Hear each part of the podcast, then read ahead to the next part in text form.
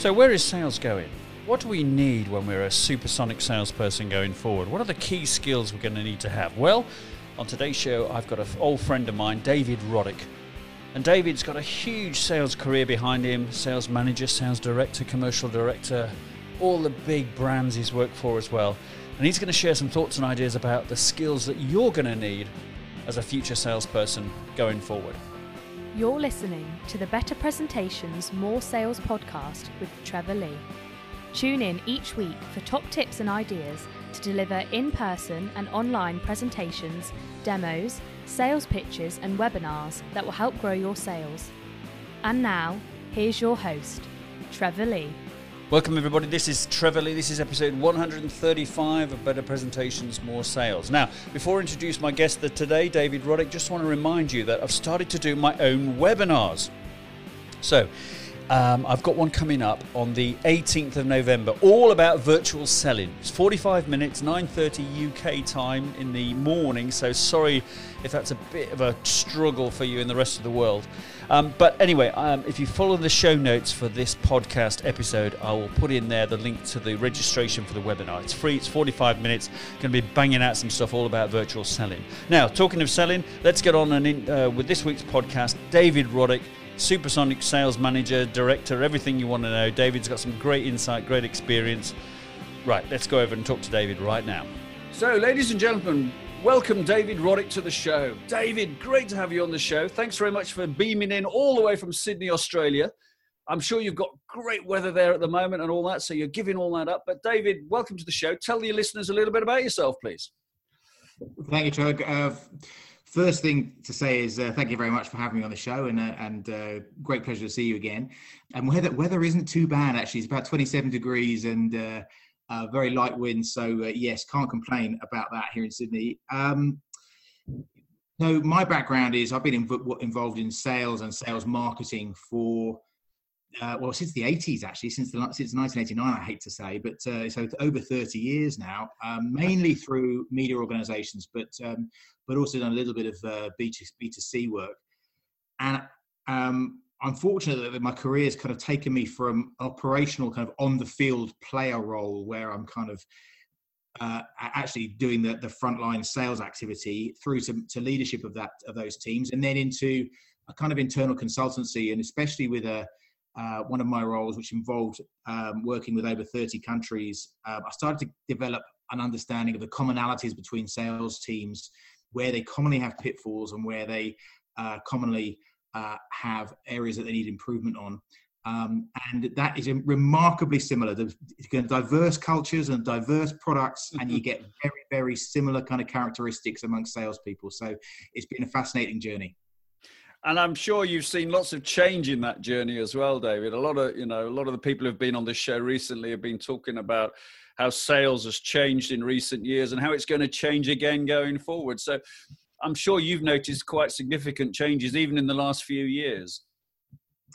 Yeah, absolutely. And I think um, the pace of that, uh, those changes has accelerated over the course of my, my career, um, and, and probably has never been as fast as it has been in the last six months uh, with, with the onset of the pandemic. I think bringing on a lot of change that was probably happening anyway, but uh, has been really accelerated by uh, the, the, the changes that the pandemic has brought on all of us. But um, over, over the last, say, five or six years, there's been an awful lot of businesses who have moved into uh, a digital outlook, and a digital imp- the impact of digital on their workflow has been significant.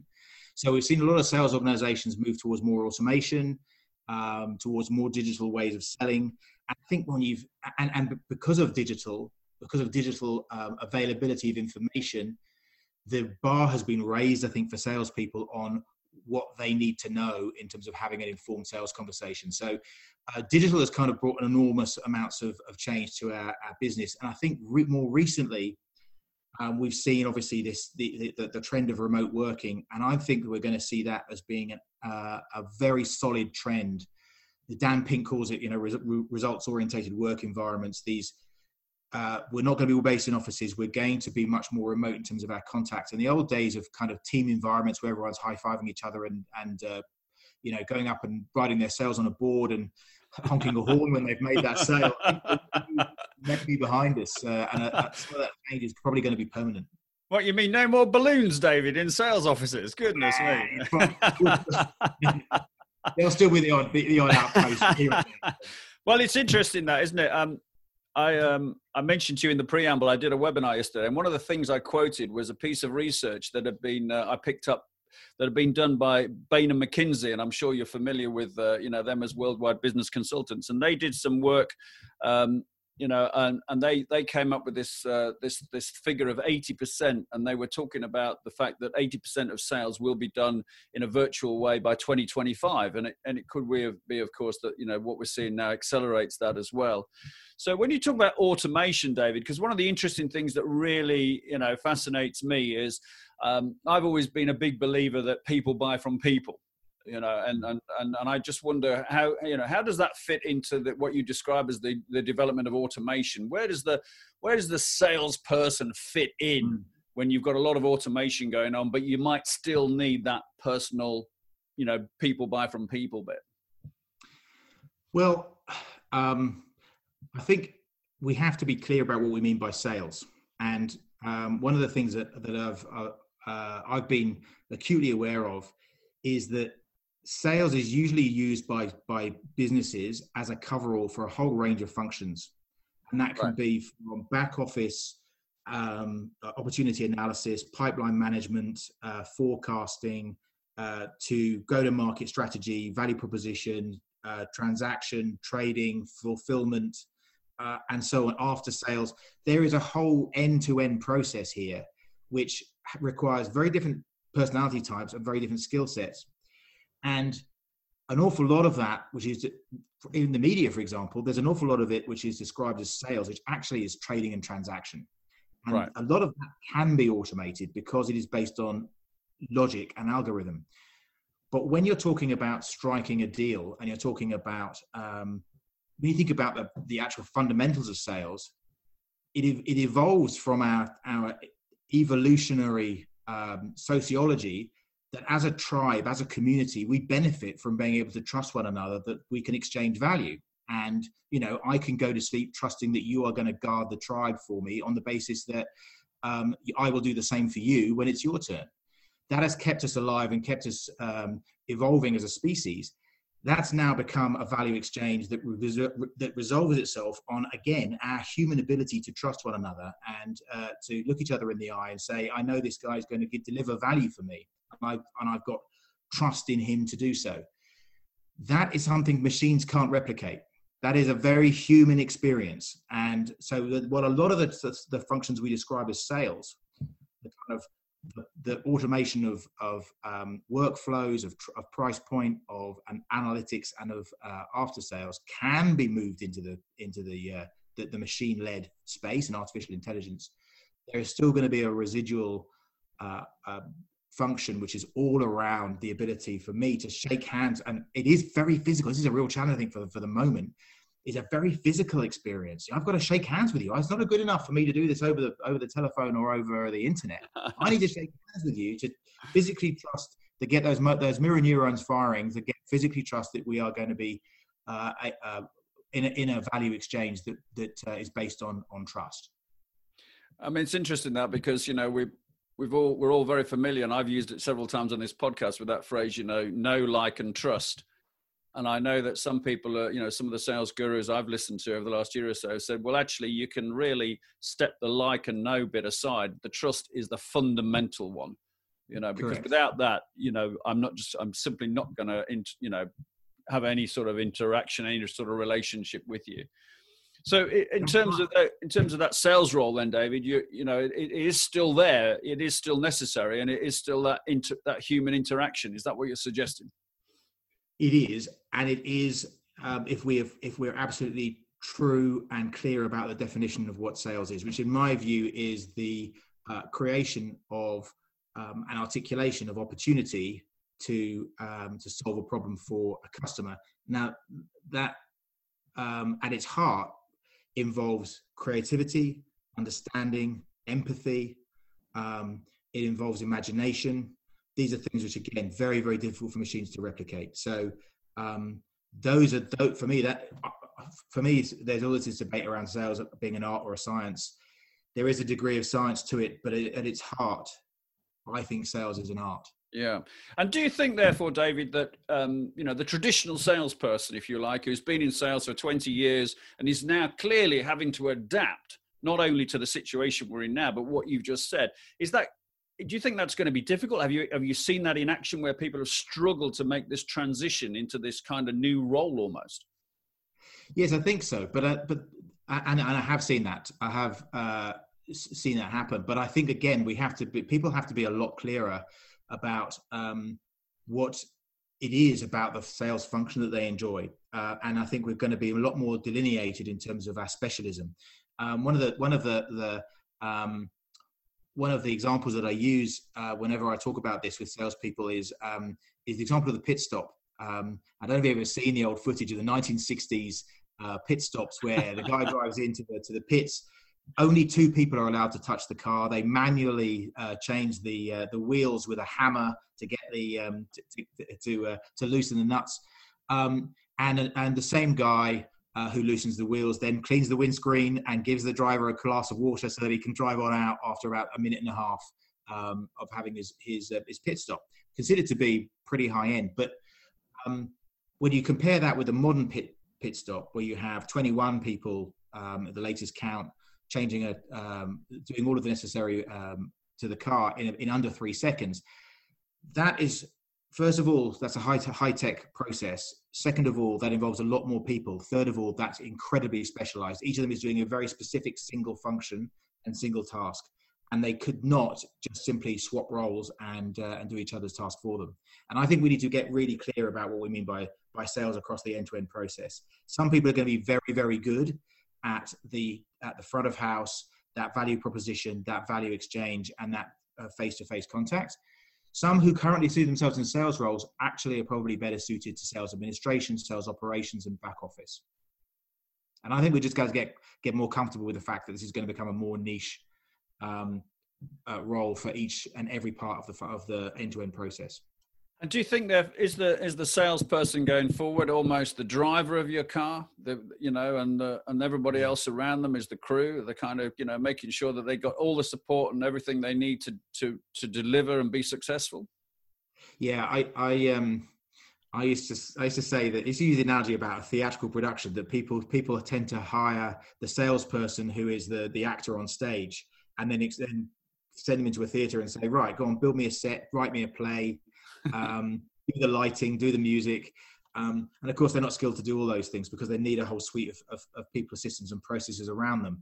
But increasingly we are going to have to do a lot of that ourselves because we're going to, you know, we're we're going to have to get more familiar with how all of these things work, and we are going to be much more self-sufficient, especially if we're working more remotely and, as you yeah. say, kind of uh, in, a, in a more modern digitized environment. We're going to have to get more familiar with all of these things. um Well, that, that's interesting, that, because there's a there's a couple of guys I've mentioned on the podcast who, um, you know, been doing business uh, sales stuff for years in the States, called Bill Kasky and Brian Neal, and they they did a live stream recently, which I sat in on, and uh, they talked about the term salespreneur, and their yeah. view was that a salesperson should be like owning their own territory. So they, they see it as a as a business, the whole territory, and that they become, as you say, a bit more, well, quite a lot self-sufficient. They are their, you know, mini media companies, which we talked about a little bit in the preamble, um, mm. where they're, they're, they're putting out their own articles and, and, you know, they're putting their own content together and effectively they're generating their own leads. Well, I think one of the uh, things that I've noticed over the last five years, and you mentioned to your question earlier, is the move, um, the rapid evolution away now from, from what we used to, when I was growing up, called solution sales, you know, that kind of Neil Rackham spin selling, you know, asking open questions and and under, uncovering problems so that you can identify need, and then lo and behold, you've got a product that can meet that. Moving towards this idea of challenger selling, where I have done so much research and I'm such an expert on your industry, business, and situation that I come ready armed with a hypothesis, and then I'm already um, solving the problem that you may not even know you have. Um, yeah.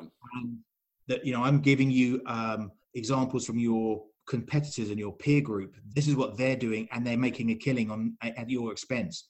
And this challenger role, this uh, the idea of salesperson as educator rather than trusted advisor, I think is is increasingly the trend now, and it's going to be it's going to be incumbent on all of us to to adopt that, because information's so available, and people just don't have the time to be able to to, to answer those open questions. Yeah, that's really interesting. That I had a guy called Chris Kenny on from the States on the podcast a few weeks ago, and that was I know, yeah, yeah, that was his very point. He said, you know, find the next problem or the next pain point that the customer doesn't even know exists, and and uncover it for them. You know, um, Chris, Chris and, and then you're in, because they're thinking, wow, you know, this this guy's known more about my business than I do, sort of thing. You know, exactly. so.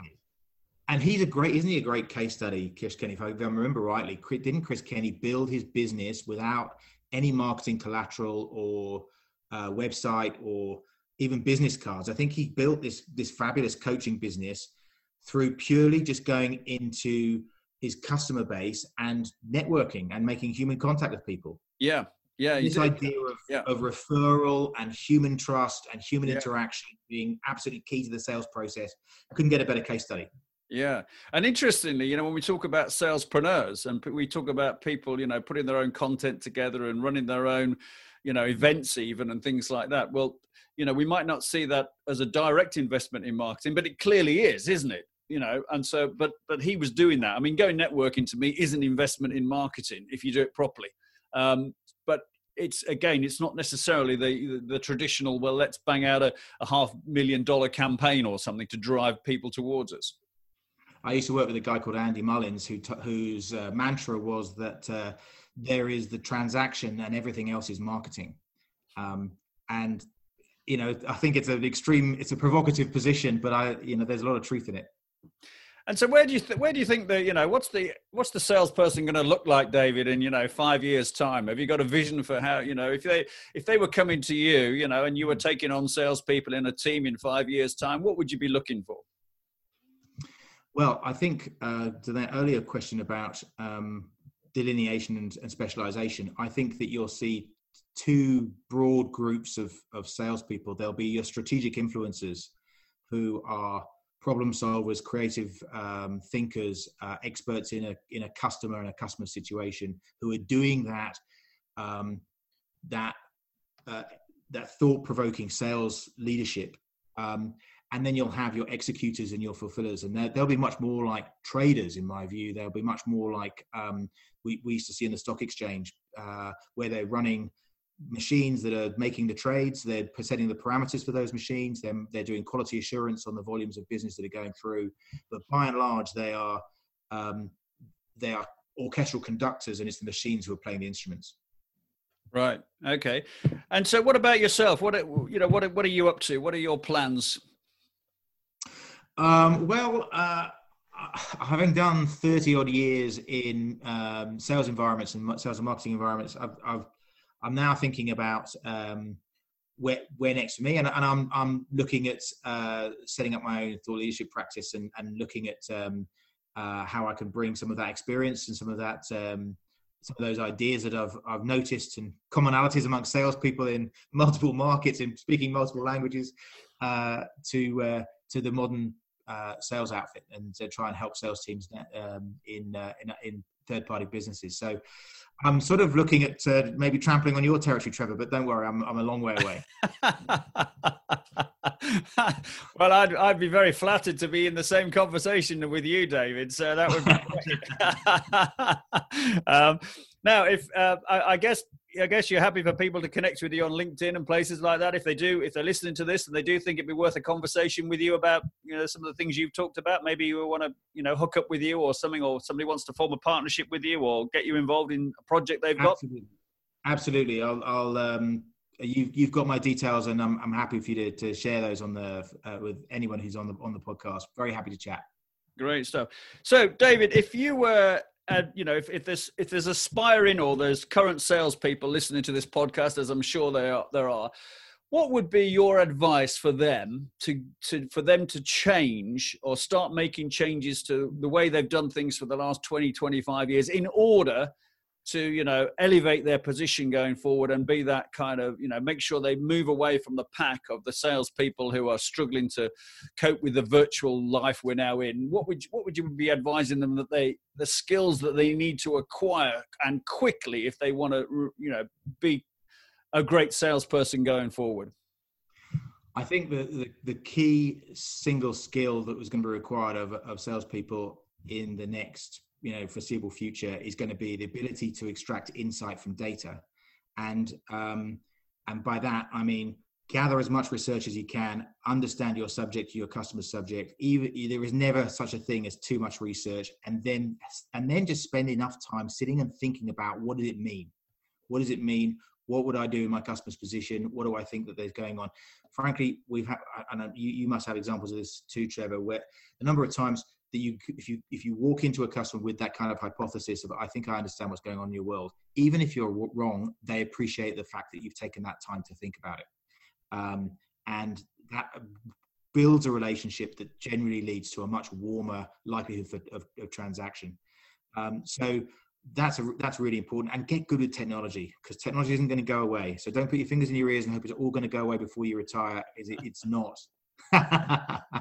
um, and we've lived through uh, we've lived through an era, I think, Trevor, you and I, where uh, where certain organisations believed that digital would not bite them before um, they they you know, took the long walk to the golf course. And uh, I'm afraid that it came too rapidly for most of them. Yes, I remember those days, David. Yeah, absolutely. Yeah, yeah. But no, that's that's that's that's top advice. And you know, there's a when you were talking about the research and doing all that pre-pro pre-preparation, if you like. There's um there's a guy in the States called Brian Burns. I'll give a little shout out. He's got this great phrase which I I you know I give him credit for when I use it. It's called "give before you take." And um, and he uses that in all his sales, uh, you know, coaching and things like that. And and and he, what he's meaning is exactly what you said: is do that work, do all the, you know, and then get then pre- present it to the company, and they, wow, you've done all this. We didn't ask you to do any of this, and you're kind yeah. of ahead of the game. Then that's his view, and I, you know, clearly that that's one of you. And yeah, the technology really, uh, absolutely, it's it's fundamental. And uh, I've seen a few traditional salespeople that I'm working with at the moment who are struggling to adapt from the, you know, going out five days a week, you know, seeing people face to face to doing it, you know, like we're recording this podcast today. So, yeah, you're right. You can't. It's, it's not going to go away. It is the we are now where we are, and it's not. It's not going to change massively. So, so David, it's been great to have you on the podcast. Thank you very much indeed for coming along. Thank you, Trevor. I've enjoyed it very much. Great to see you again. And you know, wish you every success, David, with you know wherever you're going next with your future and things like that. Now, I did see on your LinkedIn profile it said you, you were aiming to live in Tuscany and make ravioli and keep goats. So, is that still the uh, long-term plan? Well. Uh, that was pre-COVID, clearly. Um, but ultimately, if uh, if anyone's out there who's offering me, uh, got a, got a, a spare you know, goat herd role going in uh, the, in the uh, Tuscany or Umbria, then I'm I'm open and available. David, I think the offers will be flooding in as soon as this goes live. Great stuff, David. Lovely to see you. Catch up soon. Bye now. Cheers. Bye, Trevor. Thanks very much, David Roddick. Wow, some great stuff there from David. You know, he's a really experienced sales leader, David is. And the two bits that I took away from that were the need to be really good at technology as well as really good at research and the data interpretation if you're going to be a frontline salesperson going forward. And, you know, that neatly links in, you know, the use of technology to virtual selling. You've really got to get to grips with virtual selling. It's not going to go back to the way it was. You're not going to spend your five days a week driving around, flying everywhere, going to see people face to face. It's not going to happen in the way it did. So this virtual selling is not just for the next few months. It's kind of going forward.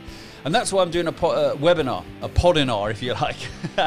on the November the eighteenth. So it's the details are in the show notes. You can register in the show notes if you want to if you want to be part of that. It's all about virtual selling. forty-five minutes, and it's entitled Why Your Clients Need You to Be Good at Virtual Selling.